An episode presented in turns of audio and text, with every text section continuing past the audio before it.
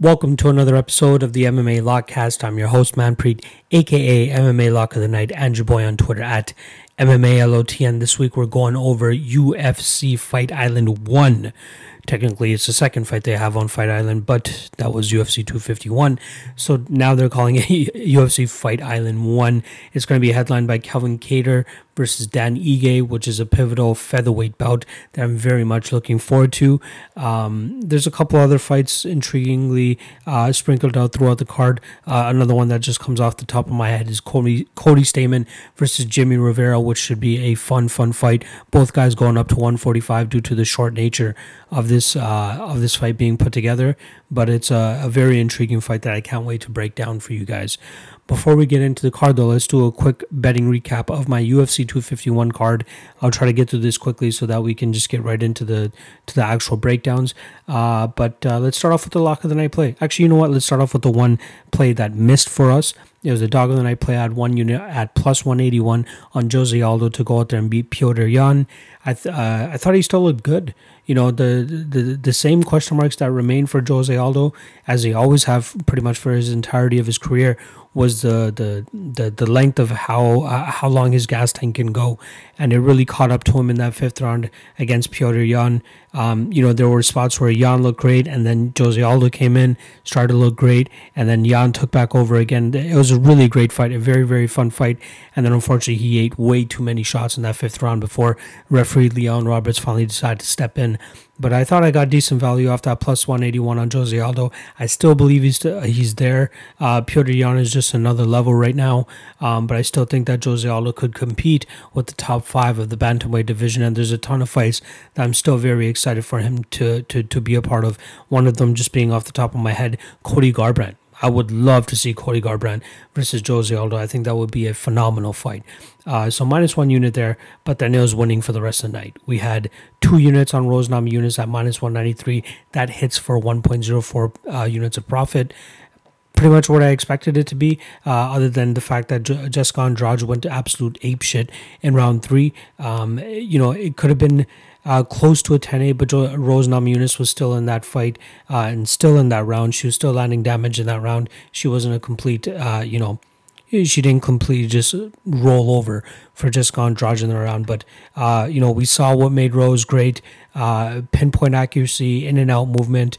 Uh, outside of you know getting dropped and hurt, but just gone dodging that third round, she looked pretty good. So I was happy to cash on that. Also, two units at minus one ninety six on uh, Alexander Volkanovski. That profits for 1.02 units.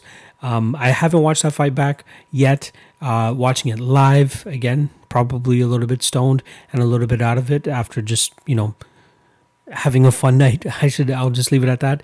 Um, it's tough to score it, but but watching it live, I did have it for Max Holloway rounds one, two, and three.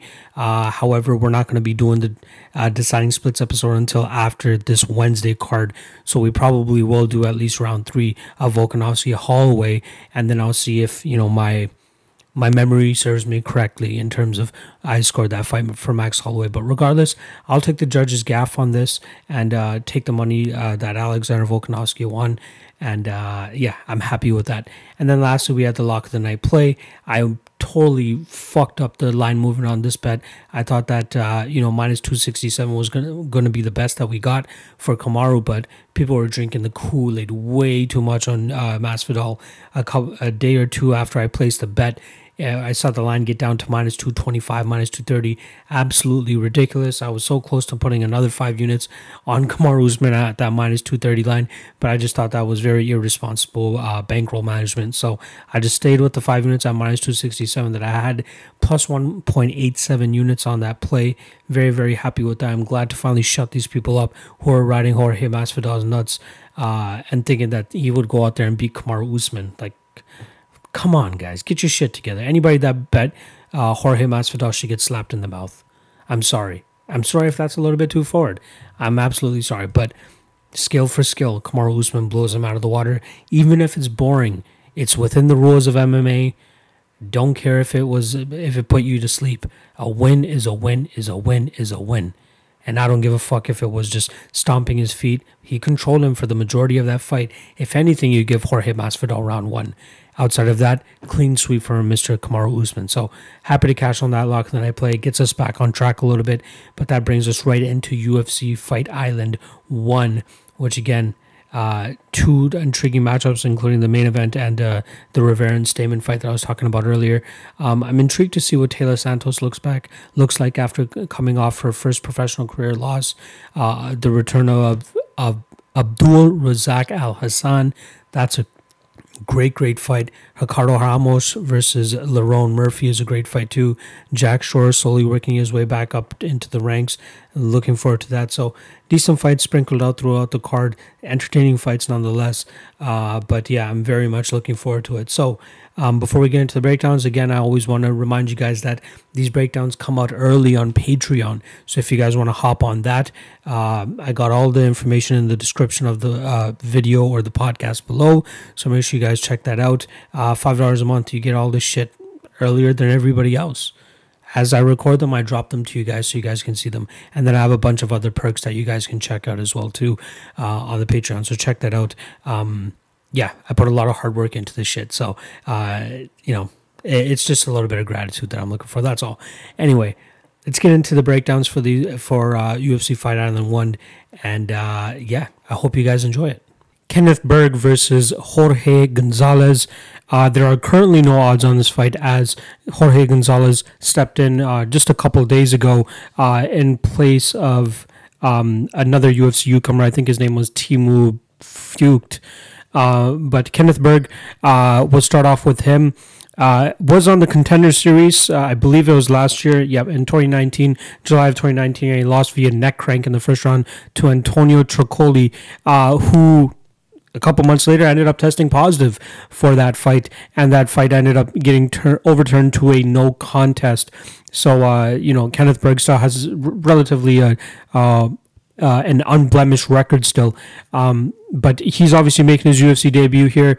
Um, he's coming off of two straight victories after that contender series fight as well, but against guys that are, you know, not really competitive. One guy was making his UFC debut, or not his UFC, but his pro MMA debut, and got just absolutely bum rushed. Um, you know, got taken down qu- quite easily and then got rear naked choked within 41 seconds. And then the fight after that, he fought some guy that was 14 and 19 going into that fight, uh, dropped him immediately and then ground and pounded him within 21 seconds and got the victory that way too. So, it's it's tough to tell what Kenneth Bergh is really like uh, when he's you know fighting guys that are actually legitimate. You know he has a decent win over Norman Paraisley uh, from uh, Cage Warriors where he guillotine choked him in the second round. But it seems pretty evident in terms of what Kenneth Bergh wants to do.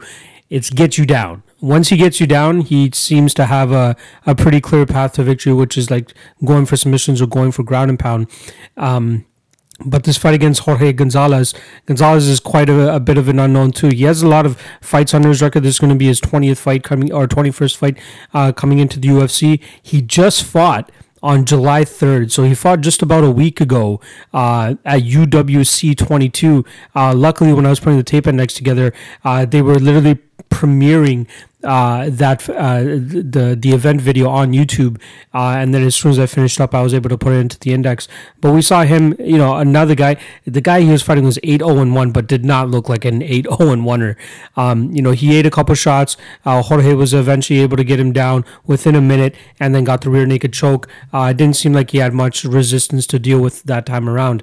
Um, both of these guys are a little bit of an unknown. I, I think Gonzalez obviously has a little bit more. Um, uh, legitimacy just due to his experience. Uh, he knocked out Luke Barnatt uh, back at the beginning of 2019. Uh, beautiful right hook that he was able to get off of an exit and then follow up with a little bit of ground and pound. So he has power in his hands. And I believe that was the first time he had actually gotten out of the first round when he had fought uh, Nasruddin which was the fight after Luke Barnatt. Uh, and that was a fight where we saw, you know, he's not the quickest fighter. Um, you know, Nasruddinov was able to really get a lot of shots off and hurt uh, Jorge. Um, just due to the lack of speed that Jorge was, you know, showcasing. I don't think that he's going to have to worry too much about Bergh's speed. I don't think Bergh is the fastest fighter either. Um, so this fight is a little bit of an unknown. The one thing that I am intrigued by would be the under one and a half. Uh, I, I expect it to be completely juiced though, because both guys are finishers. Um, in 16 fights, or, or the fight before the Nasruddinov fight, um, Jorge was 15 and 3 going into that fight. And that was the first time he had ever seen the second round, which was insane. Um, you know, to go uh, 18 fights without seeing the second round is insane. Uh, but we did see a little bit of his gas tank start to show in that second round, which led to the finish by Nasruddinov. Uh, he was able to overwhelm him, got him, got the back mount, uh, and was able to rain rain down shots and finally get that finish. But if this fight gets into the second round, things could get very dicey for him. So I'm not the most uh, intrigued by picking a side here, but more so I'm down with taking the under. Normally, you guys know me. I like to wait until a fighter is at like two and a half, or the total is at two and a half, uh, before betting an under. But I'm okay with betting the under one and a half here, which is what I fully expect them to drop this at. Um, you know, Jorge is obviously in fight condition still. He just had a fight, um, again, 12, 12 days before this fight's actually going to take place. Um, but there's going to be a lot that he has to deal with in in in the interim. You know, he has to take all of his COVID tests. He's going to have to make the trek out to Abu Dhabi. Um, you know, all these things are going to be very new for him, just as it is going to be for Kenneth Bergh. But Bergh has been uh, preparing for this for slightly longer. Um, man, I, I, think I'm going to have to side with Jorge here. I think he'll be okay if uh, this fight does get taken to the ground. Um, the only thing is, it seems like Bergh is going to be the bigger guy here too.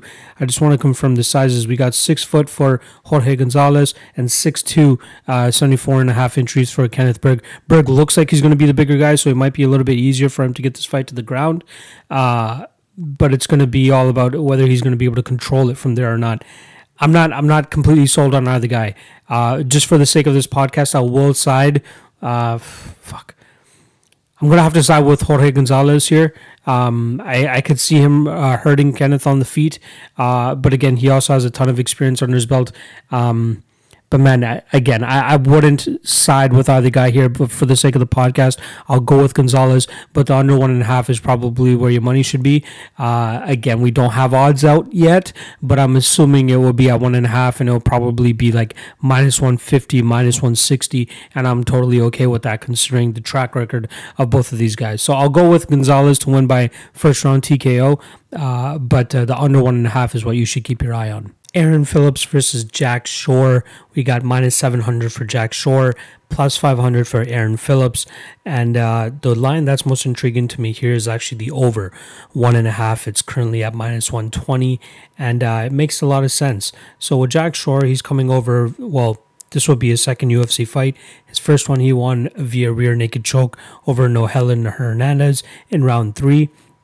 And if you notice earlier in his career, uh, he's still quite young in his career. He's 12 and 0 currently. But the first half of his career is mainly uh, really quick first round finishes. He goes out there, um, pretty much just looks for the submission and the finish right away. And uh, he, you know, more often than not, he would get them back then.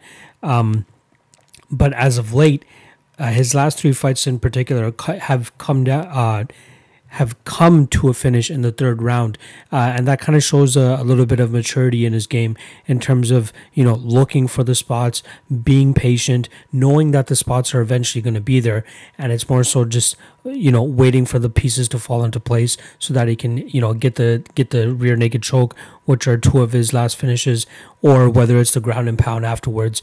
Uh, but he's very he's very talented. I think he has a bunch of uh, potential. Um, Whereas Aaron Phillips on the other side is actually a former UFC vet. He fought twice in the UFC when he lost to Sam Sicilia and Matt Hobar via decision. And then he fought uh, Chris Gutierrez in 2015 and lost via injury. It was some sort of leg injury. I couldn't pinpoint exactly what it was, but that pretty much put him out of uh, pro MMA competition for about three years. And since then, he's come back and won five straight fights. Uh, his Devontae Sewell fight was very intriguing because I thought he, you know, there was a good argument that he probably lost that fight. Um, Sewell did a really good job of getting on top, landing some good shots from on top, and continuously making Aaron Phillips work. Uh, but somehow Phillips still ended up, ended up getting the victory in that fight. Uh, the one thing Phillips did show that was promising was that he can defend pretty well off of his back, uh, but he has a little bit of an issue in terms of getting back to his feet.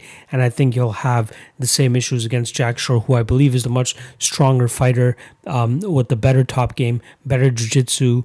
Um, you know, Phillips will probably have the advantage on the feet. Uh, it's funny because, you know, his he trains out of a gym called Head Kicks MMA and Fitness. I believe that's his gym. Not to mention alone that uh, his Instagram is at Head Kicks underscore MMA. So you pretty much know what he's looking for. He's gonna go out there try to take your head off pretty much with his leg. So, uh, but but the thing is, with, with those kicks, whenever you are ki- whenever you are kicking, you're giving your opponent uh, uh, an in in terms of getting the, the fight to the ground. And I don't think that uh, Phillips is going to want to throw many kicks, but I don't think it's going to matter because I think Jack Shore does a good job of staying patient on the feet and then waiting for the right opportunity to clinch up and get fights to the ground. And something that Phillips has shown as of late is that he doesn't have the best takedown defense. So it's going to be a little bit easy for Aaron, uh, for Jack Shore to really close the distance, clasp his hands behind Phillips, and get this fight to the ground.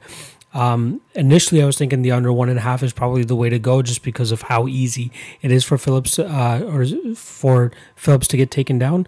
Uh, but with Shore, uh, again, his maturity, I believe he really is going to be a little bit patient. We will see a little bit of resistance from Phillips on from the bottom, which should allow this fight to go over seven and a half rounds, or sorry, seven and a half rounds, seven and a half minutes. And once it gets to that point, I think Shore is slowly going to take over, and then we'll see the spots open up for him. But I think the over is probably where the best bet is here at minus, uh, 120. I think there's a ton of value there considering how slow and methodical Jack Shore is nowadays with his uh, grappling and his jiu-jitsu. So, um, unfortunate return for Aaron Phillips in terms of going up against a tank like Jack Shore. Uh, but at least this is probably his hazing to get back into the UFC.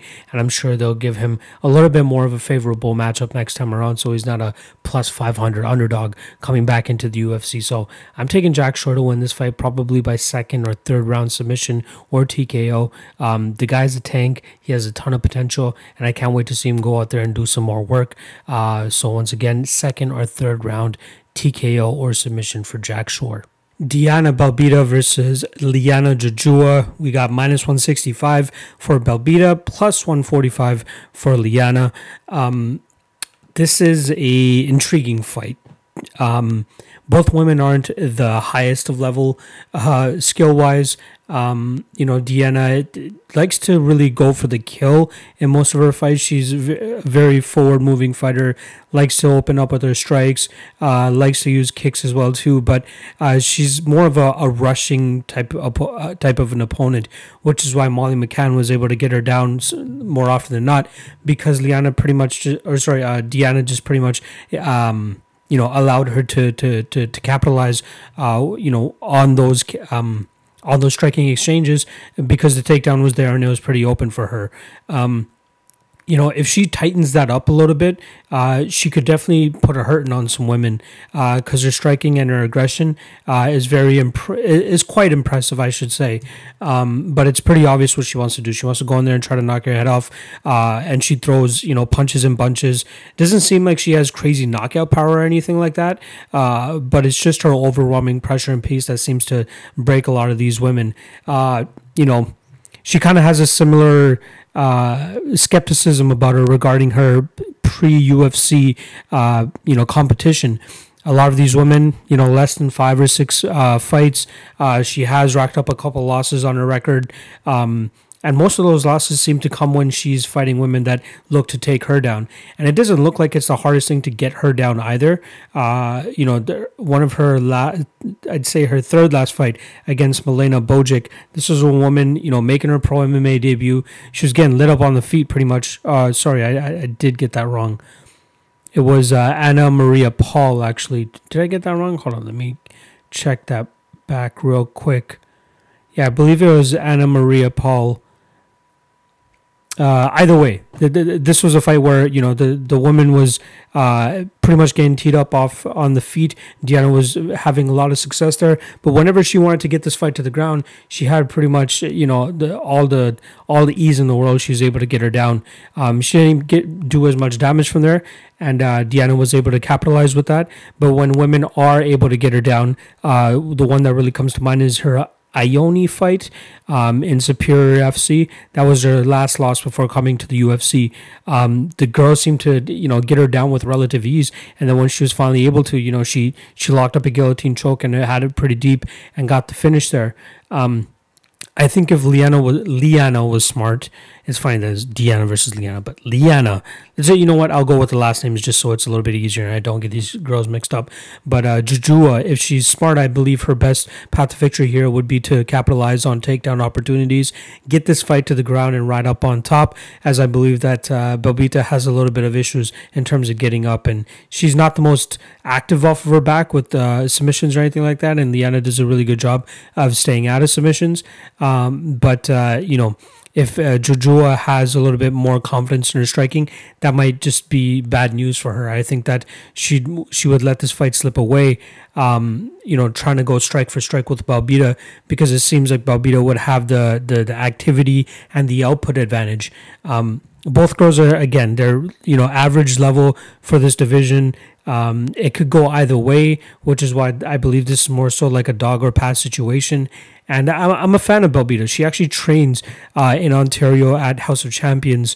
Um, with Cruel Lin, who's a great Muay Thai coach. Uh, he has co- he's coached a, a, ton of local MMA fighters, most notably Kyle Nelson, uh, who goes uh, down there every now and then to, to get some training in with Cruel Lin. And Deanna, it seems that she she made that move over uh, to her uh, to the House of Champions after her RXF fights, uh, which is something that Cruel Lin is also very much tied to as well. Cruel Lin is also another guy that you guys will notice. He's whenever they normally have Canadian events, he's normally the cup man. So you'll see his name on the back of his shirt. But uh, he's a really high level Muay Thai coach as well, as well as an MMA coach. He has a ton of champions, uh, hence the name of House of Champions. Maybe not in the UFC, but uh, you know all over the world, regional promotions, Muay Thai uh, promotions.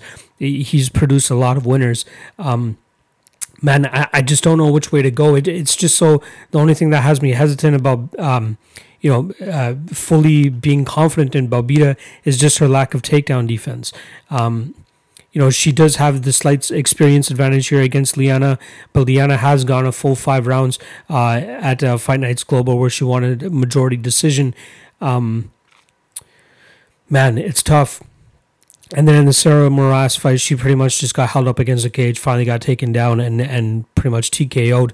Um, man, it's it's it's really tough uh, to to pick this fight.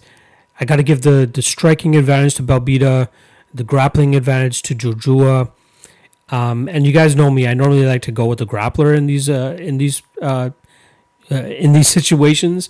Uh, and the fact that you're giving me dog money on her as well too, I think this is more so a dog or pass situation it's tough to find a reason to to play minus 165 on Belbita, who you know has a glaring flaw in her game. Uh, but it's going to come down to the fight IQ of Jojua, knowing whether she you know she will have much more success if this fight gets uh, taken to the ground. And she might have a little bit of a strength advantage here too. She's uh, you know quite strong, and we've seen uh, you know good awareness on the ground for her, from her when she has gone fights to the ground. So I'm, i believe I'm going to have to go with Jojua here. I think that she'll uh, grind this fight out from the top position, maybe look for submissions, but she can't get too overzealous, give up positions to allow Belbita to get back to their feet. Uh, but man, the, the line should be much closer, at least in my opinion, from what I've seen from both women. Um, yeah, I'll go with Jojua to win this fight by decision. But if you really, you know, uh, I would say just don't bet this fight. It could go either way, but if you do and you want to put a gun to your head or something like that, you got to go with the dog here just to get that little extra bit of value, which I believe Jojua has. So I'm going to go with Jojua to win this fight by decision, uh, but just pass on this fight, please. Just pass on it. Chris Fishgold versus Jared Gordon. We got minus 145 on Flash, and we got plus 125 on Fishgold. Um, the one line that stands out to me here is actually the under two and a half at minus 140. A little bit juicy, but um, I don't mind it. So let's start off with Jared Gordon. He's coming off a loss to um, the ever streaking Charles Oliveira. Um, that was back in November, and now here he is back fighting in. Uh, you know, pretty much what was that, eight, nine months later. Um, one thing that he's really known for is his cardio and his pace. He's always putting pressure on his opponents, always staying in their face, um, you know, not really letting them breathe, uh, and that really disrupts, uh, you know, the game plan of most of his opponents. Uh, obviously, the Joaquim Silva loss was very devastating. That was a fight where, you know, Joaquim Silva, just being the better technical striker, was having a lot of success on the feet, and then eventually he was able to get the knockout there. Uh, and then Diego Ferreira obviously had a lot of power and was able to put him away within uh, you know two minutes of that first round. In the Dan Moret fight, we saw uh, Jared Gordon really like kind of easily get taken down by Moret. And Moret's a bigger dude, you know, kind of taller for the weight class, and it seemed like he had a bit of a, a strength advantage as well. So it made it, uh, you know, a little bit easier for him to get him to the ground. But once he got him to the ground, he found it really difficult to keep Jared Gordon there. Gordon was always finding ways to, you know, find reversals, find sweeps, get his, uh, you know, regain top position stay out of submissions. There's a ton of submissions that Dan Moret was threatening, uh, arm bars, triangles, all that stuff. But Jared Gordon did a good job of continuously working, uh, pitter patter punches from the top, but also staying out of those submissions. So that was very impressive. And then obviously we know the Charles Oliveira fight, uh, you know, took a really bad shot there by. Um, uh, by Oliveira on the inside, uh, dropped him, and then he uh, ate a perfect uppercut as well to to really put him out very unfortunate loss from there. He came in as a huge underdog as well too, so it's not like you know we're expecting him to go out there and actually absolutely starch Charles. Uh, a loss is a loss, and that's a high level opponent to lose to. Now here he is against Chris Fishgold. Uh, you know, Fishgold has run into a little bit of trouble in the UFC. He came into the UFC 17 1 and 1. Now he's sitting at a record of 18 3 and 1. He's lost two out of his last three fights. His only victory being o- over Daniel Teymur, who probably wasn't even UFC ready anyway. Uh, but losses to Calvin Kattar, uh, you know, that you know obviously Kattar's headlining the card. Uh, obviously, the way better striker, and he was able to keep the fight uh, on the feet for the majority of it, and was able to knock him out there. And then Makwan Amirkhani, he had a little bit of success there. Um, you know, Makwan had a great takedown, great timing uh, in that first round, and then it was the second round where um, you know Fishgold um, you know, with some questionable fight IQ, going for a, a, guillotine, gives up the position on the ground, and then Makwan uh, wraps up an anaconda choke and gets the victory there. You know, Fishgold's a very strong grappler, a very strong wrestler, but his only issue is that he seems to have a little bit of gas tank issues. He has gone five rounds in Cage Warriors, but that was a fight where he was able to easily get his opponent down round after round after round, and then just ride off uh, top control, just staying just active enough so that the referee doesn't stand them up. Um, but he's going to have a lot of issues trying to keep Jared Gordon down. I think he'll be able to get Jared Gordon down. Um, I think that he'll have a little bit of success in that first round. But if he's not able to get that that that submission in the first round, which is something that he's kind of known for, um, it's going to be a tough night for him. And I think that Jared Gordon could absolutely overwhelm him and really get a TKO later in the fight. So that's why I'm a little bit intrigued by the, the under two and a half. And if you guys have been following me for a little bit, you guys know that uh, I did have an under one and a half kind of bite me in the butt the other uh, a couple weeks ago with Gillian Robertson and Courtney Casey. I went hard on that under two and a half, and then it ended up cashing a minute after the under one and or under two and a half went by. So maybe the fight doesn't go to decision is the is the way to go. But the thing is, you guys know my style. I either like taking straight bets or money line. Uh, sorry, money line or totals, just because that's those are the odds that are most widely available uh, to people that actually watch this show. So the under two and a half is definitely uh, something that I would consider, just because I believe that Jared Gordon will really start to come on uh, after that first round. But I'm not 100 percent sure if he'll be able to get it within you know the under two and a half. Um, but I do like him in this fight. Um, my only concern is that first round is Jared Gordon going to be able to uh, stay out of the positions of uh, or the submissions of Fishgold. Um, Fishgold is much stronger uh, than Dan Moret. Um, he does have the slightly better wrestling, um, but his his striking game is very one dimensional. You know he he has that uh, Fishgold has that like wrestler style striking, as I like to call it, where it's just blitzing right hands, power hooks, and then it's just to close the distance so that he can clinch up or shoot for a takedown. Um, he's going to have to be a little bit better than that with Jared Gordon because I think Gordon will do a good job of staying off the cage and be able to, you know, stay away from most of the takedowns. I do believe that Fishgold will get the takedown in the first round. And if he's not able to lock up the submission within that first round again, it's going to be very, very tough for him to, to get the victory here because Flash just has a ridiculous gas tank, a ridiculous pace. And I think, again, if this fight gets past that first round, it's going to be all Jared Gordon. So this is a really good live betting opportunity. So if you want to sit back and just wait, see how that first round plays out, and then really, uh, you know, jump on Jared Gordon, probably after, you know, being down after one round, uh, you might be able to get some good plus money on him there. Uh, but I like uh, Gordon to, to get this fight done late or get the finish late. I'm just a little bit hesitant about the under two and a half again.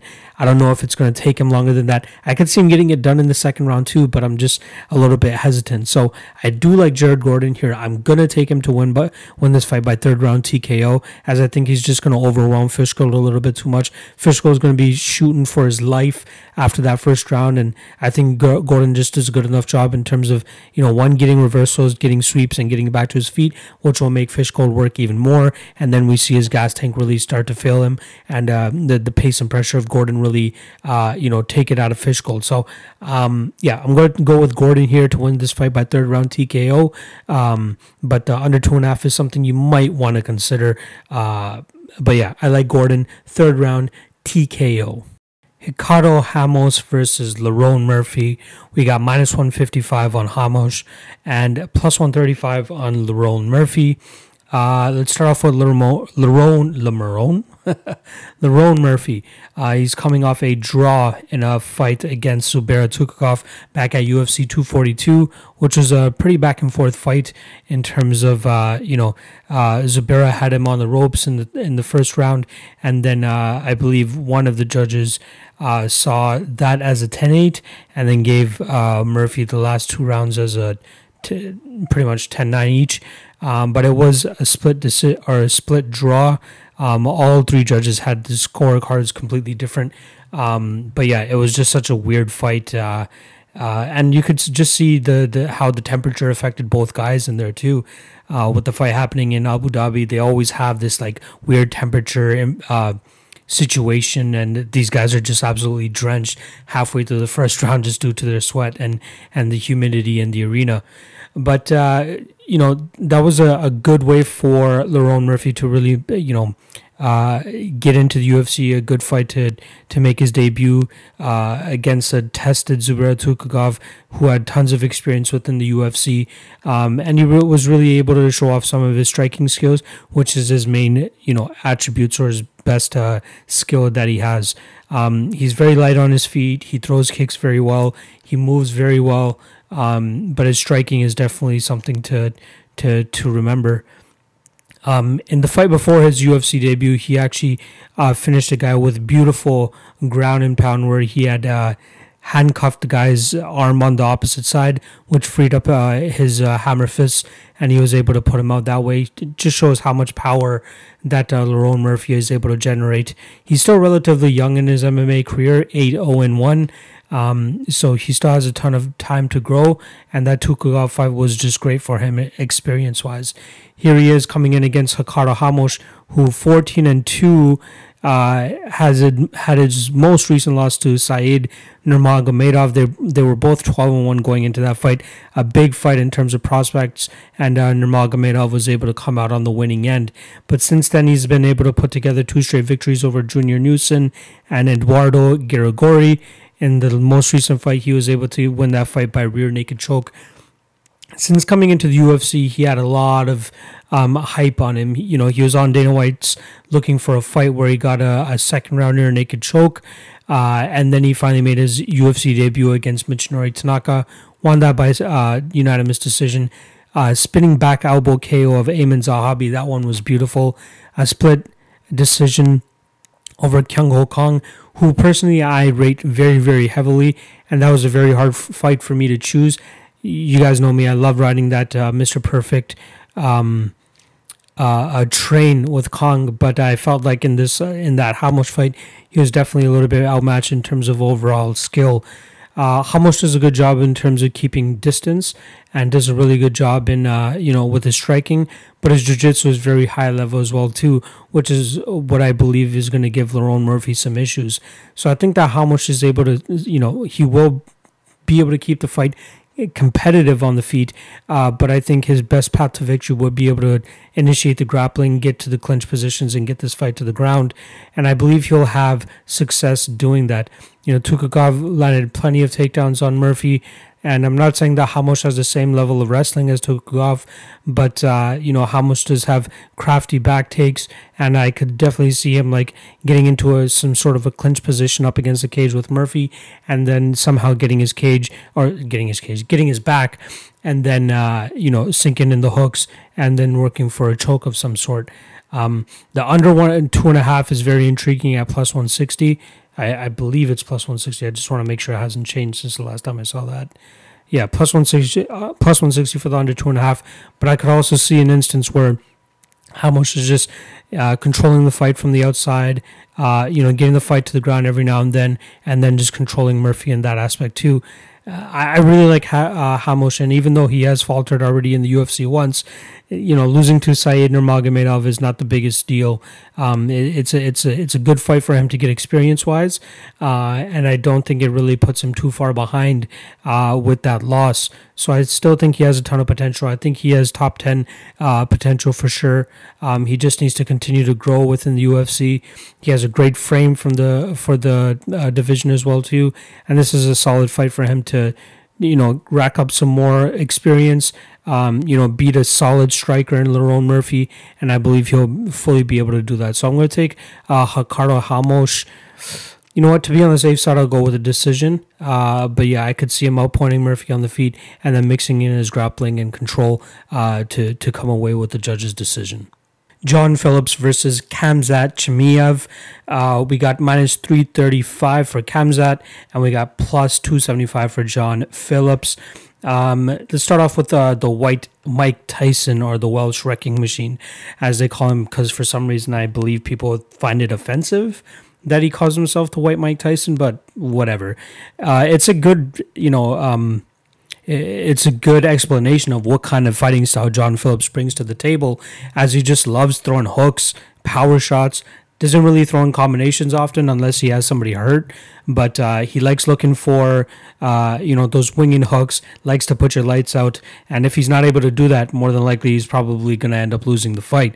Um, he ended up getting an, uh, a victory last time around. It was his first UFC win, 14 second finish of Alen Amedovski, but that was more so Amedovski just, you know, losing the fight himself, losing to himself pretty much by you know getting sucked into that um, John Phillips style of fighting. You know, if you're gonna go in there and just wing shots and and hope to to win a firefight against a heavy hitter like John Phillips, you're in for a, a rude awakening. And that's pretty much the only way that John Phillips was probably going to get a win inside the UFC was if somebody was willing to engage in the firefight with him. He had a similar fight with Jack Marshman. Marshman a little bit more durable, uh, but that's kind of Marshman's fight as well too. He wants to suck somebody into a John Phillips type of fight, and that's what we got. Uh, that fight ended up going to a split decision. Crazy that both guys were able to to you know eat each other's shots there was a little bit of respect being shown in that fight too. Uh, but yeah, that's pretty much what John Phillips wants to do. He wants to go out there and knock your head off. And if he's not able to, uh, he'll more than likely take the L. Unfortunately for him, he's kind of a slow striker too. You know, outside of that first round, uh, his his hand speed starts to slow. Anybody with legit striking would be able to to pretty much piece him up. Uh, but what you you know, what most fighters uh, look to do, at least with Charles Byrd and Kevin Holland did come that third round was uh, if you go for the takedown, more than likely you're going to get it. And if you get the takedown and you have a decent jiu-jitsu game, you're probably going to tap him out too. That's exactly what Charles Byrd did. That's exactly what Kevin Holland did. And that's exactly what I think that Khamzat's going to be looking to do here as well. And that's what he's shown in pretty much the majority of his fights. He's a young upstart, 6 and 0, trains at All Stars, uh, which is the, the Alexander Gustafsson training camp. Uh, Reza Madadi seems to have taken a, a huge huge coaching uh, load um, off of their their main head coach. I can't remember his name off the top of my head, but uh, that's somebody. Uh, Reza is somebody that we see a lot in Khamzat's corner, and he does a lot of good job uh, or a lot of good work in terms of uh, you know talking him through positions. Uh, I believe it was his last fight against uh, man, I'm, I'm going to struggle with to, to say this guy's name. Uh. Man, I'm anyway. It's his last fight. It was from Brave CF 27. Uh, he had a huge takedown uh, where he he managed to get his opponent up and like run all the way to his corner and uh, drop him on his back there, and then uh, eventually. Uh, locked up. I believe it was a D'Arce choke or an anaconda choke that he got to finish with, but um, that's pretty much his style. He wants to go out there, take you down, whether it's a ground and pound or a submission. He's going to get you down and finish you off that way. Uh, still very young in his career, um, but the, the, line that I really like in this fight is the under one and a half. It's minus one fifty currently, but it's probably the best bet either way. I expect Khamzat to go out there and take him down immediately, and if he's able to get that takedown, he should be able to ground and pound him and eventually work for a submission. I believe that's his best path to victory. However, if on the way in he's a little bit, uh, you know, reckless per se with the takedown, John Phillips could absolutely put his lights out too, because I believe that his striking is not to the level of John Phillips. Um, obviously, probably not as much power either. Um, so that's why I like the under one and a half. I think this is going to be a quick in and out fight. You know, it's not going to be a back and forth battle. It's either Khamzat gets the takedown immediately, um, and then eventually works for a submission or a or a finish of some sort, or John Phillips catches him on the way in. So the minus 150 is a great price in my opinion. And I, uh, you know, I, I think one or the other happens. Um, that that's why I'm not comfortable with taking the you know the the minus 335 on the UFC newcomer. And exactly, if you guys know me, I'm not big on taking debuters anymore. So um, uh, the under one and a half at least covers Khamzat uh, a submission, or if John Phillips pull off pulls off a hail mary um, uppercut times the takedown, gets a beautiful shot off, uh, and knocks out Khamzat. The under one and a half is there to, to cover both scenarios. So I don't see this fight going past the one and a half mark. I love, uh, I, I think it's going to be Khamzat getting the takedown and pulling off the submission or a ground and pound victory. Uh, but yeah, I, am going to go with Khamzat by first round submission. Uh, but the under one and a half is definitely the best play uh, for this fight specifically. And unfortunately, that might be the end of it for John Phillips. Um, you know, they, they might give him another shot just due to the fact that he took this fight relatively on short notice. Uh, a different fighter than he was originally supposed to fight. Um, somebody that he was supposed to fight on numerous occasions before was uh, Todor. Let me just make sure I get the kid's name right. Dusko Todorovic. Uh, he was scheduled to fight him at least three different times, uh, and now in steps Khamzat on relatively short notice. Um, and yeah, I think Khamzat gets this fight done. First round TKO or submission, uh, right it off uh, a, pretty much a, a quick takedown right off the bat. Abdul Razak Alhassan versus Mounir Lazzez. We got minus 335 on Alhassan and plus 275 on the UFC newcomer uh, Lazzez. So let's start off with uh, Alhassan. 10 and 1, finally making his comeback to the UFC after he had some sexual assault allegations put up against him. Uh, he ended up beating them, so it ended up being, uh, you know, untrue. He was, uh, you know, cleared of any charges or any wrongdoing or anything like that. So he's found himself back in the UFC now.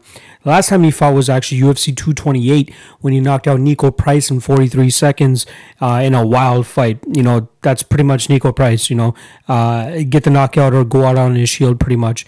Um, so that was close to two years ago now. And I'm not sure what that really does to a guy to, uh, like Abdul. You know, um, the, I just saw a recent article that just came out saying he was contemplating suicide after the sexual assault allegations and all that stuff, and it's really got to fuck with you mentally for sure. Um, you know, I'm assuming he kept in shape. Uh, I'm not sure how many people technically like cut him off just because they, they believed him or anything like that. He trains out of Fortis MMA too with uh, Sayif Saud and those guys, but they seem like a ride or die kind of crew. So I wouldn't be surprised if they, uh, you know, if he's still out there with those guys. Um, well, he he is. he definitely is still with those guys. That that's something confirmed. But uh, I like to call him like the the the welterweight uh, Francis Ngannou, pretty much. You know, he has cra- 10 first round knockouts. Those are all of his wins. His only loss was due, uh, was to Omari Akhmedov, who was able to stay away from all those power punches and pretty much just drowned him uh, with his wrestling and cardio, uh, or you know, better cardio, I should say that that's that that's what keeps me a little bit away from wanting to bet Razak, uh, especially at the minus three thirty five line. You know, uh, this seems like a tee up fight for him to just get back into the UFC and start to get things rolling again. But uh, uh, you know, it, it's tough to to trust a guy that you know the only time we've seen him outside of the first round, he's lost. And uh, I'm not saying that Mounir is going to be the guy that's going to be able to bring him to that second round and drown him and, and kind of wrestle fuck him like Omari Akhmedov did. But, uh, you know, it just gives me a little bit of pause in terms of him being out of the cage for so long. Uh, his only real path to victory being, you know, uh, a knockout. Um, but again, Mounir isn't the the the the, the craziest uh, fighter out there either. Um, you know, long rangy guy making his UFC debut, uh, has a decent jab, uh, pretty much knows when uh, his opponent is on the fence, uh, or at least uh, you know on the brink of breaking, and is able to really really you know go for the kill.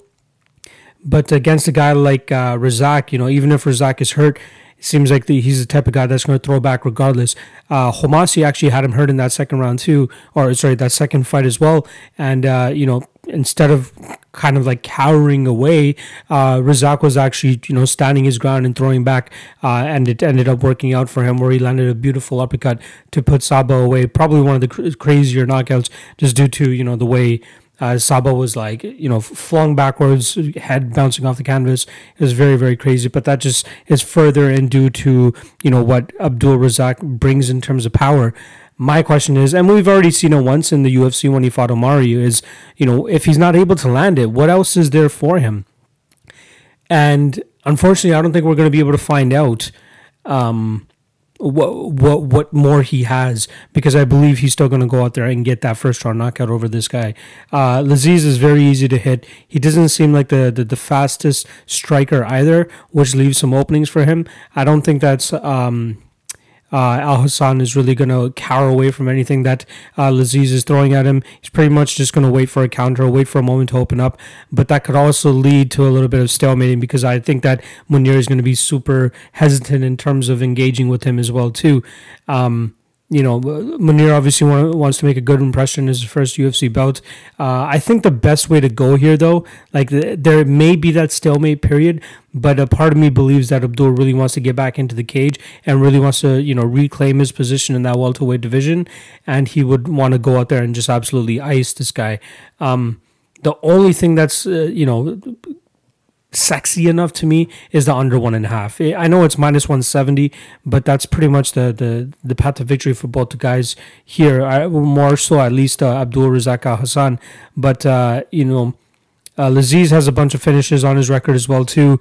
Um, again, it's weird that he's from. Uh, uh, the Team Nogueira Dubai, but it doesn't really seem like he shows too much in terms of jiu-jitsu, which uh, you know, that's something that they pride themselves on, the Nogueira brothers. Uh, but also the Lil Nog prides himself a little bit more on the boxing aspect of it.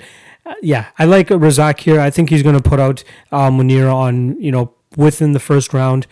Um, you know, on any other card, if I didn't already have a lock of the night play, I'd probably go with the under one and a half here.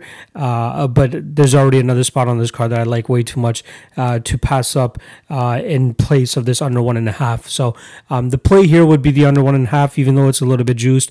Uh, but it's going to be a great welcome back party for Abdul Razak Alhassan when he puts out Mounir Lazzez in the first round. Molly McCann versus Taila Santos.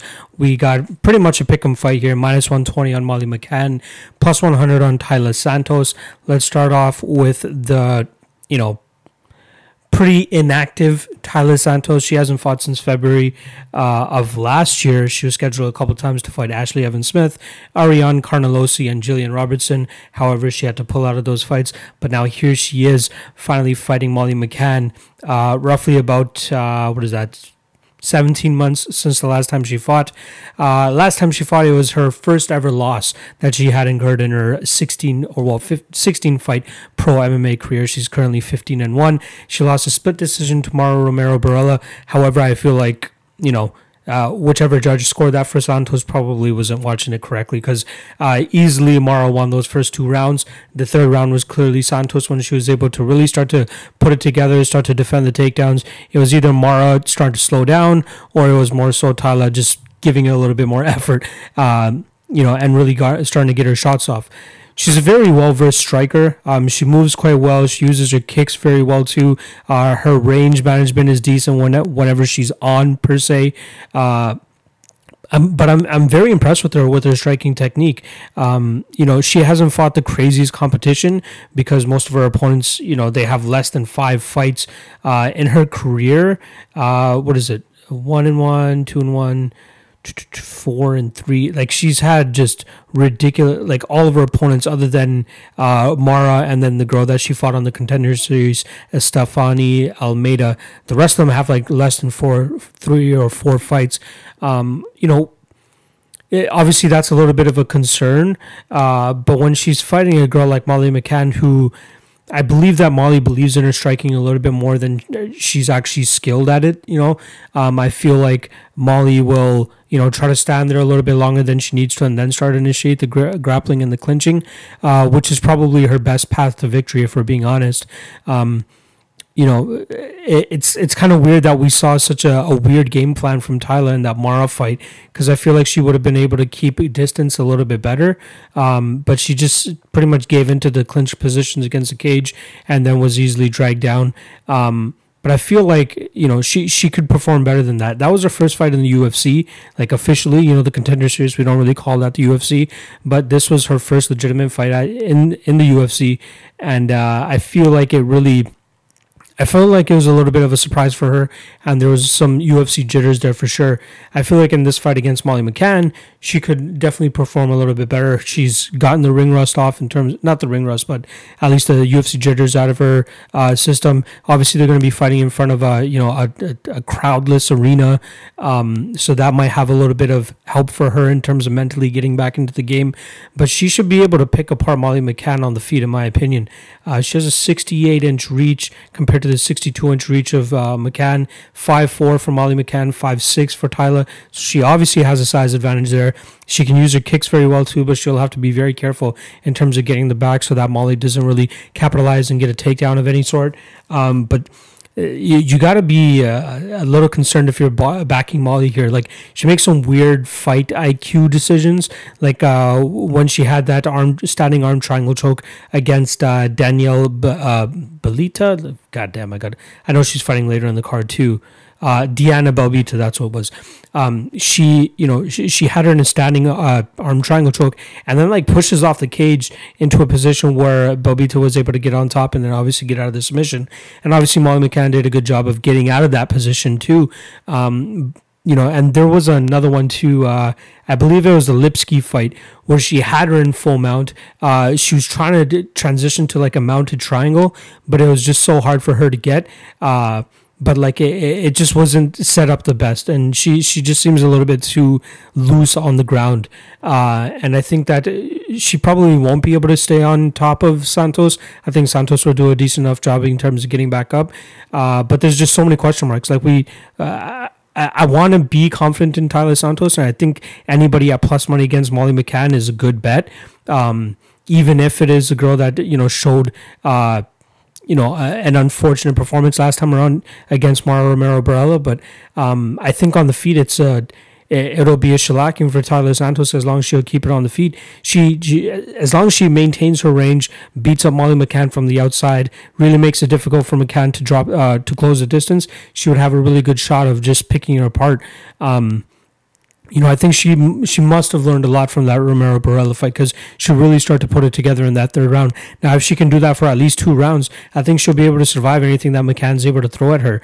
Um, uh, you know it's it's tough just because I, I can see that path to victory for McCann with the grappling, but I just don't think that she's going to be as uh, successful with it. Like in her last couple fights against Lipski, against Belbita, uh, she did a good job of like going for those takedowns with like 30 or 40 seconds left in each round to kind of steal the round away.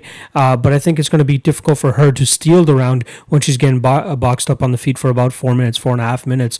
And uh, yeah, I think she's she has to know. M- McCann not, has to know that she has to get this fight down as soon as possible. Otherwise, she might get outpointed on the feet. Um, and again, dealing with that reach discrepancy too, it's going to be a little bit more difficult for her to to really you know cruise on the feet and then uh, initiate a takedown later in the round, uh, which is why I'm really like leaning towards Santos here. Um, I don't mind her at the plus, uh, 100. You know what I mean? It's it's plus money. Um, she's definitely the the underdog. It seems just due to the betting line. So I, I got to go with Santos here. I think again better striking. Uh, learn some lessons from the Borella fight, hopefully. Um, but I I, I think um, I might be taking a small shot on Santos here because I just feel like a lot of people are just writing her off now just due to her uh, unfortunate performance against Borella. But I still believe the girl has some potential. I do believe that she'll have a you know, she'll be able to string together a couple wins in the UFC. And I think this McCann one will be able to finally get her confidence back uh, and get her back on the winning track, something that she's used to doing. Uh, but obviously, you know, lack of competition in the past or lack of experienced competition in the past really has question marks for her. But uh, I love what I see on tape outside of you know the Borella fight and and giving up those takedowns. But if she's able to clean that up, she should absolutely mollywop and you know no pun intended there, but I, I think she'll absolutely uh, have a good performance against McCann here on the feet to go to a, uh, a decision. So I like Santos here to win by decision. Um, I will take a very small shot on her um, at plus 100, uh, as again, anybody at plus uh, plus money against Molly McCann, I'll probably take it as long as they're not Priscila Cachoeira. Um, so uh, yeah, I think Santos should win this fight via decision. Cody Stamann versus Jimmy Rivera. We got minus 135 on Jimmy Rivera, plus 150 on the quick returning Cody Stamann. And I say quick returning because he just fought Brian Kelleher back in June, uh, just about five weeks ago, where he picked up a unanimous decision victory. Um, you know, it was his first fight up in the UFC at 145. Uh, he looked great. He looked big. His cardio looked good too. Um, but uh, as you guys, you know, if you guys have been following me for a while now, you guys know that I don't really think highly of Kelleher. So, you know, decent win for Cody Stamann, uh, but this is going to be a real big test for him here against Jimmy Rivera, uh, who's in, who's been in a little bit of a slump. Uh, but let's again, let's start off with Cody Stamann. Great wrestler, uh, great cardio. Uh, his hands seem to get ever uh, improving every fight. shows off a little bit of his kicks every now and then.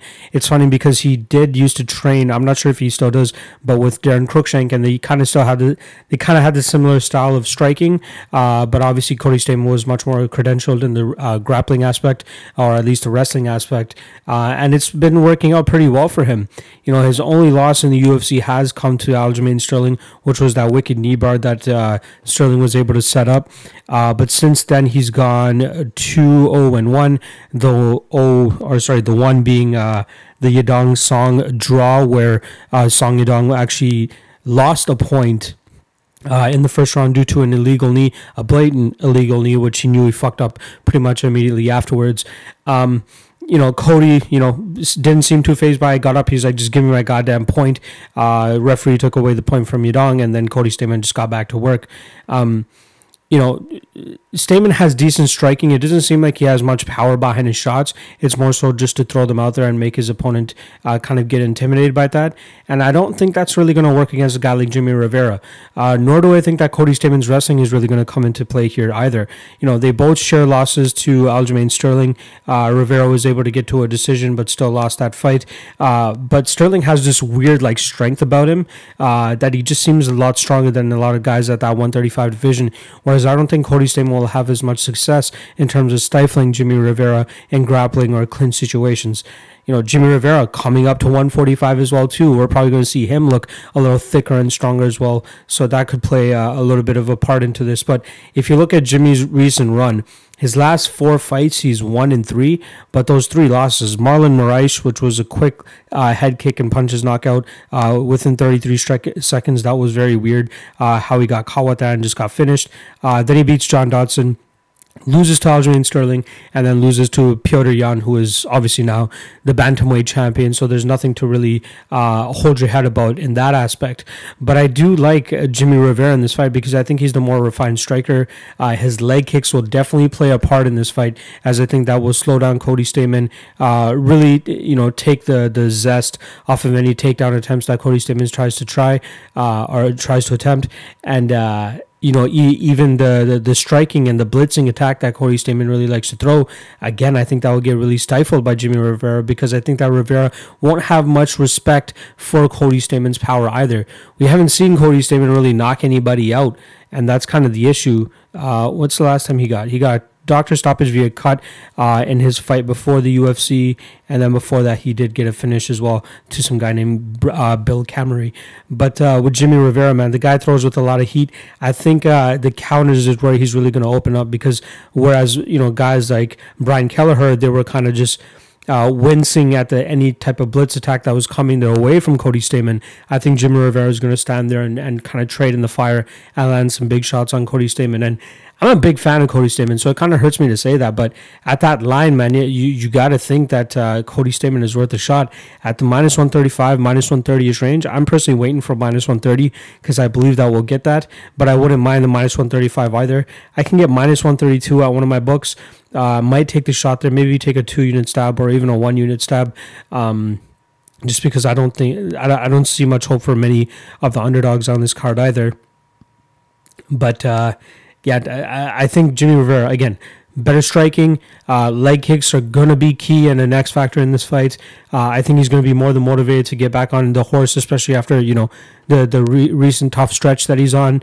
Um, uh, going up to 145 as well, uh, even if it's temporary, I think it's very very good for him. Uh, you know, we're, we're going to see an even stronger Jimmy Rivera, in my opinion.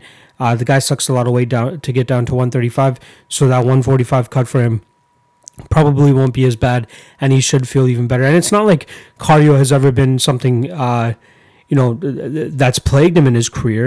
He's obviously had good cardio throughout his fights. Um, but I'm just really excited to see what he looks like at 145 pounds. And lastly, you know, in that fight against Petr Yan, he was kind of holding his own. You know, his leg kicks obviously came into play there a lot. Uh, but it, it's just like at the end of the, the first and second round, he, he found himself getting caught and dropped by Petr Yan. But up until those points, you know, those fights are quite competitive. And if you're giving me that type of striking against a guy like Cody Stamann, who, you know, striking isn't necessarily his first uh, or his primary martial art, uh, I think Jimmy Rivera could definitely have the, the, the upper hand in here. And I could see Cody kind of just endlessly going for takedowns, but I think he's going to start to wilt and fade, and Jimmy Rivera is really going to start to put on him with the striking, and that's where he's going to start to pull away with it. So I like Jimmy here. I more than likely will be playing him here. Uh, but uh, yeah, I, I, like Jimmy to win this fight. I'm going to say by decision, uh, but I wouldn't be surprised to see him, you know, catch Cody with something clean and put him away in either the second or the third round. So I'll go with Jimmy Rivera here, and I think he holds uh, some solid value up to about minus 150. So if you see him anything better than that, I'm personally waiting for that minus 130, minus 135 line on one of my bookies uh, and I'm going to take the shot there. So I'm taking Jimmy Rivera, Jimmy Rivera to win this fight by decision. Tim Elliott versus Ryan Benoit. We got minus 130 on Elliott, plus 110 on Ryan Benoit. But the line that I really want to draw your attention to is the under two and a half at plus 145. So let's start off with Ryan Benoit. It's ridiculous to me that the guy's been in the UFC for seven years and he's had just as many UFC fights. Um, it kind of caught me off guard when I was looking through his record and you know watching some of the tape on him that he made his UFC debut way back at the Ultimate Fighter 18 finale, November of 2013, where he lost via rear naked choke to Josh Sampo. Uh, shout out to anybody that remembers Josh uh, Josh Sampo. Uh, was uh, you know didn't have too long of a UFC career, but was definitely somebody that I remember. But after that took two year, uh, about a year and a half off, came back and knocked out Sergio Pettis in a fight that he was pretty much losing up until that point, and then a fight after that, uh, rear naked choke lost to Ben Nguyen, uh, and he's pretty much just been trading wins and losses back and forth uh, you know, went to a split decision with Brandon Moreno, who's definitely killing shit in the flyweight division now. Uh, was able to beat the worst fighter in UFC history in Ashkan Mokhtarian with the head kick in round three, and then most recently lost a split decision to Heili Alateng, which was a very close fight. Um, but it did seem like Alateng was starting to take over after that second round, and he was able to land a, a solid amount of takedowns on Benoit as well too to really sway the judges his way, uh, or sorry against uh, Ryan Benoit. With Tim Elliott, he has a really tough task ahead of him because Tim Elliott is a very very uh, solid grappler and likes to drown his opponents in the grappling realm. Uh, you know, Benoit mainly wants to keep this fight on the feet.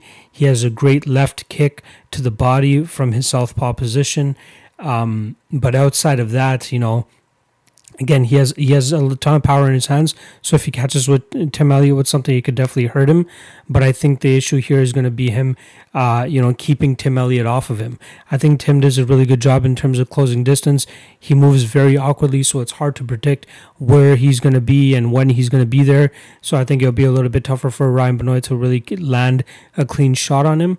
Uh, and I think that Tim Elliott will be able to, you know, clasp his hands around him get some sort of a trip, get a double leg or whatever it is, get this fight to the ground and start swarming him with submission attempts. And then that's why I really like the the under two and a half here because as we saw in Tim Elliott's last fight when he went up against Brandon Royval, not too long ago either. I just want to confirm the date on that. That was uh yeah the the Woodley versus Burns card May 30th. So just about a, a month and a half later, he's right back at it against Ryan Benoit. And um, if you guys remember that fight, you know he he was aggressive right off the bat. He pretty much went for a takedown right away, got the fight down pretty easily, and was able to, you know, pull off a not pull off, but uh, go for a ton of different submission attempts. And I think in some of those he probably would have been able to catch Ryan Benoit in. Uh, Royval's a little bit more craftier around the ground than Benoit. Um, which is why Royval was able to get out of them and then eventually sink in his own arm triangle choke in the second round, which is at the point where Tim Elliott started to gas a little bit, start to suck wind, uh, and it really showed that he, you know, with him going for so many t- uh, so many submission attempts and so many different grappling uh, transitions, it really started to gas him. And I think that if he does that against Benoit and he's not able to get Benoit out of there, Benoit should have some success in that late second and third round to really hurt Tim Elliott and probably put him away too. Um, that's why I like the under two and a half. You know, I think that's going to be my dog of the night play as well. Plus 145 for two guys that pretty much consistently always look and go for the finish. Uh, I got to take the plus 145. And I think it's only at plus 145 because these guys are flyweights. And most people don't really expect these guys to go for finishes or anything like that. But Tim Elliott, Ryan Benoit, both are synonymous for always looking for that either knockout punch or the submission or crowding their opponents to, to eventually get them out of there. And I, I, I think that Tim Elliott's going to be the one that's successful within the first or two, first round or the second round of getting Ryan Benoit down and then locking up some sort of submission, whether it's a rear naked choke or a D'Arce choke or whatever it may be. I think he'll definitely be able to get that choke. But instead of taking Tim Elliott, I would rather cover my ass with the potential Ryan Benoit knockout as well, uh, in case Tim Elliott does gas himself out. And I just can't trust myself to, to, to bet a guy like Tim Elliott. But I do like the under two and a half because I think both guys have solid finishing opportunities. And if you're giving me plus money, uh, I'm going to take it. And I think that uh, Tim kind of knows that his best chance to victory here is that submission. So he's going to get Benoit down within that first round and start working for subs and really trying to confuse Ryan Benoit. And I think that he will get that sub in the first round. So I'll go with Tim Elliott to win by first round submission. But I think the bet here will be the under two and a half or at around plus 145, plus 150. So if you guys um, see that at your bookie, I would highly recommend taking a shot on that prop. Time for the main event. We got Calvin Kattar versus Dan Ige, uh, minus 300 ish. I see below minus 300 a couple places on Calvin Kattar, plus 245, plus 250 for Dan Ige. So let's start off with Dan Ige, who most recently fought when he beat Edson Barboza that was on May 16th, so just about two months ago. Uh, he won that fight by split decision. We actually had a deciding split show where we went over that fight, and we actually scored it for Dan Ige. But uh, in watching it again uh, for you know for research purposes for this fight, man, it, it was a very close fight, and you could absolutely make uh, a, a, case for Edson Barboza, especially in that second round. Um, it's pretty obvious that Dan Ige won the third round, but in that in that second round, man, it was very close, and uh, Edson Barboza hurt him pretty bad to the body a couple times. And uh, we see that, you know, Ige is slightly slower to the punch, which is why Edson Barboza was able to land a lot of good shots on him. Um, you know, Dan Ige is still primarily a grappler, but has been make, making his chops uh, with his striking uh, in his last, at least during his his run right now. Um, the the issue with him though is again his speed is a little bit lacking. So a better striker or a faster striker will be able to to really pick him apart, especially on the counters. Um, and his wrestling isn't to the you know craziest extent where you know that you can count on him to always get the takedown. Um, so the, those couple like uh, question marks about Danny Ige really give me pause about uh, you know what his or how legitimate he actually is. You can't really discredit his, you know, his recent run right now. I believe it's a six fight winning streak with wins over guys like Jordan Griffin, Kevin Aguilar, Mirsad Bektic, who's on a downward spiral now. Um, and then obviously most recently Edson Barboza, who's making his featherweight debut for that fight. Uh, Barboza still looked good, even though he was coming down the weight class. Uh, but good for Danny Ige to pick up the victory there.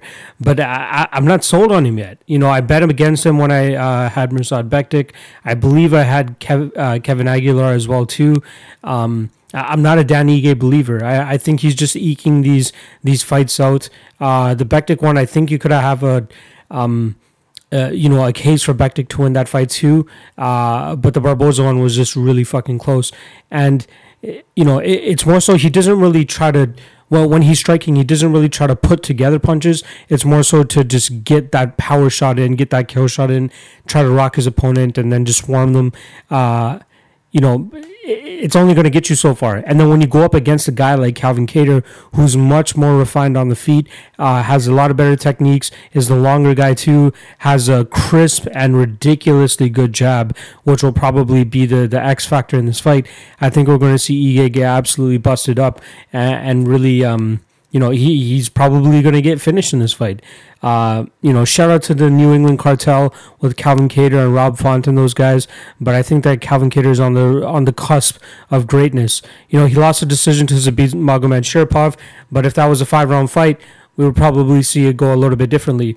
And say what you want about, you know, obviously Zabit would have uh, changed his his style and and his um you know output based on the fact if it was 25 compared to 15 minutes uh, but still Calvin Kattar shows that he's able to just keep going uh, has great cardio um, he started to, you know he's acknowledged and started to um, uh, make changes in regards to like checking leg kicks, uh, starting to throw leg kicks of his own, which are which were very helpful in his fight against Jeremy Stephens. Um, even in the Ricardo Lamas fight, he threw them a little bit but his hands is where it's really at. And it's hilarious when he knocked out Ricardo Lamas that Joe Rogan was actually pointing out the difference in, you know, hand technique and hand skill. And just as he was finishing his sentence, he absolutely blistered Ricardo Lamas, put him on his butt, and finished off with like some ridiculous ground and pound. Uh, but man, the guy's so good on the feet. He's so technical. He's so quick. Uh, and I completely understand why he's in the minus 300 range. And honestly, he's more than likely going to be my lock of the night play, and I don't mind paying the juice on him here. Again, I'm not impressed with Danny Ige to the extent of thinking that he's going to beat a guy like Calvin Kattar. Uh, Calvin Kattar is obviously the A side of this matchup here. Um, eh, he's exciting. He puts on good performances. You know, his only setbacks is to Zabit Magomedsharipov and Renato Moicano. Uh, you know, it seems like he addressed those issues in both of those fights. The the well, th- there's not too many issues in the Zabit fight. It was more so saying that he started off slow. Uh, obviously, he started to pick it up a little bit in the Jeremy Stephens fight uh, at the beginning, uh, and was able to get the finish in the second round. So maybe he, you know, he is. Uh, uh, making use of that first round too. Uh, this is going to be his first five round fight in the UFC, which will be very impressive for him and very good for experience because I believe he doesn't need to worry about starting off slow because he still has four rounds to potentially get the finish or at least win four rounds if this goes this goes to a decision. Personally, I don't think it's going to go to a decision. I don't think Dan Ige is going to be able to withstand uh, the the power and the, the technique coming his way. And the the under four and a half is minus one sixty kind of makes sense. I would much rather still take the take the shot on Calvin Kattar here. Uh, again, a little bit juiced, but I don't mind it. He has all the technique in the world. His jab is just so freaking crisp, and he does such a good job of like. Uh, I believe it was the Ricardo Lamas fight, or it could have been the Jeremy Stephens fight, where he he kind of gauges how far he is, not just with his jab, but also with his right hand as well too. His, uh, you know, his uh, his power hand. He kind of paused it out there to see, okay, I'm this close to him with my power. That means my jab is just going to land pretty easily. And he's done it a couple times with a couple of his opponents, and he's just so well versed. Great fight IQ. Um, yeah, it's tough for me to see a, an instant where uh, Dan Ige wins fight outside of like a, a, first round knockout. He's not a big leg kicker, which is probably one of the, the flaws that we've seen from Kattar in the past. But even that, I think he started to to really work on, especially when you have a guy like Rob Font in your corner who's a great kicker and Muay Thai practitioner himself. You got to think that he's learned a thing or two from him. Um, but yeah, I think Kattar's on a new wave right now. I think he felt that you know what the top feels like when he went up against a guy like Zabit Magomedsharipov, and he's trying to elevate his game even more. So I love me some Calvin Kattar here. Um, I think he's going to win this fight probably by third or fourth round TKO. Uh, but Danny is just not going to be able to stand on or you know uh, hang on the feet. Nor do I think he's going to be able to get this fight to the ground consistent enough or good enough to at least you know pull away with the victory um, or pull off a submission We've seen Kattar get taken down by Ricardo Lamas. Kattar was easily right back up to his feet. I think Fish, Chris Fishgold got him down as well. Kattar did a good job of like shrimping to the cage and getting right back to his feet. So he has good knowledge in terms of what he needs to do to get back to his feet and doesn't really settle on the bottom either, which is where uh, Danny Ige kind of thrives. But you know, even that Danny Ige doesn't do the best in terms of keeping fighters down. Uh, so yeah, I, I like Calvin Kattar here. I will be paying the juice on him. I just want to wait. Um, maybe even on weigh-in day or something like that, we'll see the line uh, get a little bit closer. Uh, I, am not 100 percent sure. I want to I want to try to. I'm aiming for that minus 275, but I don't mind taking the shot over my you know 300 to 310 or 315. I don't mind it. I, I just think that Kattar is the the pretty you know the the definition of a lock of the night on this card, which is why I'm more than happy to play him. Uh, so yeah, I'm gonna go with Calvin Kattar to win this fight. And there's your breakdown for UFC Fight Island 1. If you guys agree with me, disagree with me, let me know in the comment section below, and I'll be gladly debating you guys there. Um, make sure you guys follow me at, on Twitter at MMALOTN. That's the best way to get a hold of me. I'm always checking the the Twitter stream. Every now and then I'll come in and look at the comment section below for YouTube, but the best way to get a hold of me is on Twitter. So make sure you guys check me out there. And if you guys haven't subscribed yet, hit help me out. I'm at like 918 or 920 right now. I'm trying to get to a thousand before the end of the summer. And I think it's very much attainable. Uh, so just help a brother out. If you guys are watching my videos on a weekly basis, just hit the subscribe button and you guys will get a notification every time the episode drops as well too. So that definitely helps. Um, yeah, that's pretty much it for all my bits. Check out the Twitter account. Check out the website mmalotn.ca. Haven't placed anything as of yet, but I will be probably uh, after the weigh-ins or at least early fight day as well too. So make sure you guys check that out. And then the podcast for UFC Fight Island 2, which is the Saturday card. I believe that's the Figueiredo and Benavidez 2 card. Uh, I believe that podcast will come out either Wednesday night or Thursday evening. So make sure you guys check out that and uh, stay tuned a ton of fights, ton of fights to break down. Your man's going crazy trying to study 30 to 40 fights in the span of a couple days. So I'm, uh, I'm, I'm banging them out. And again, lastly, they drop nice and early on my Patreon. So if you guys can't wait for the podcast to come out, check out the Patreon and I'll hook you guys up there. Uh, that's about it. Enjoy the fights. Let's make some money. And I'll see you guys for the next episode.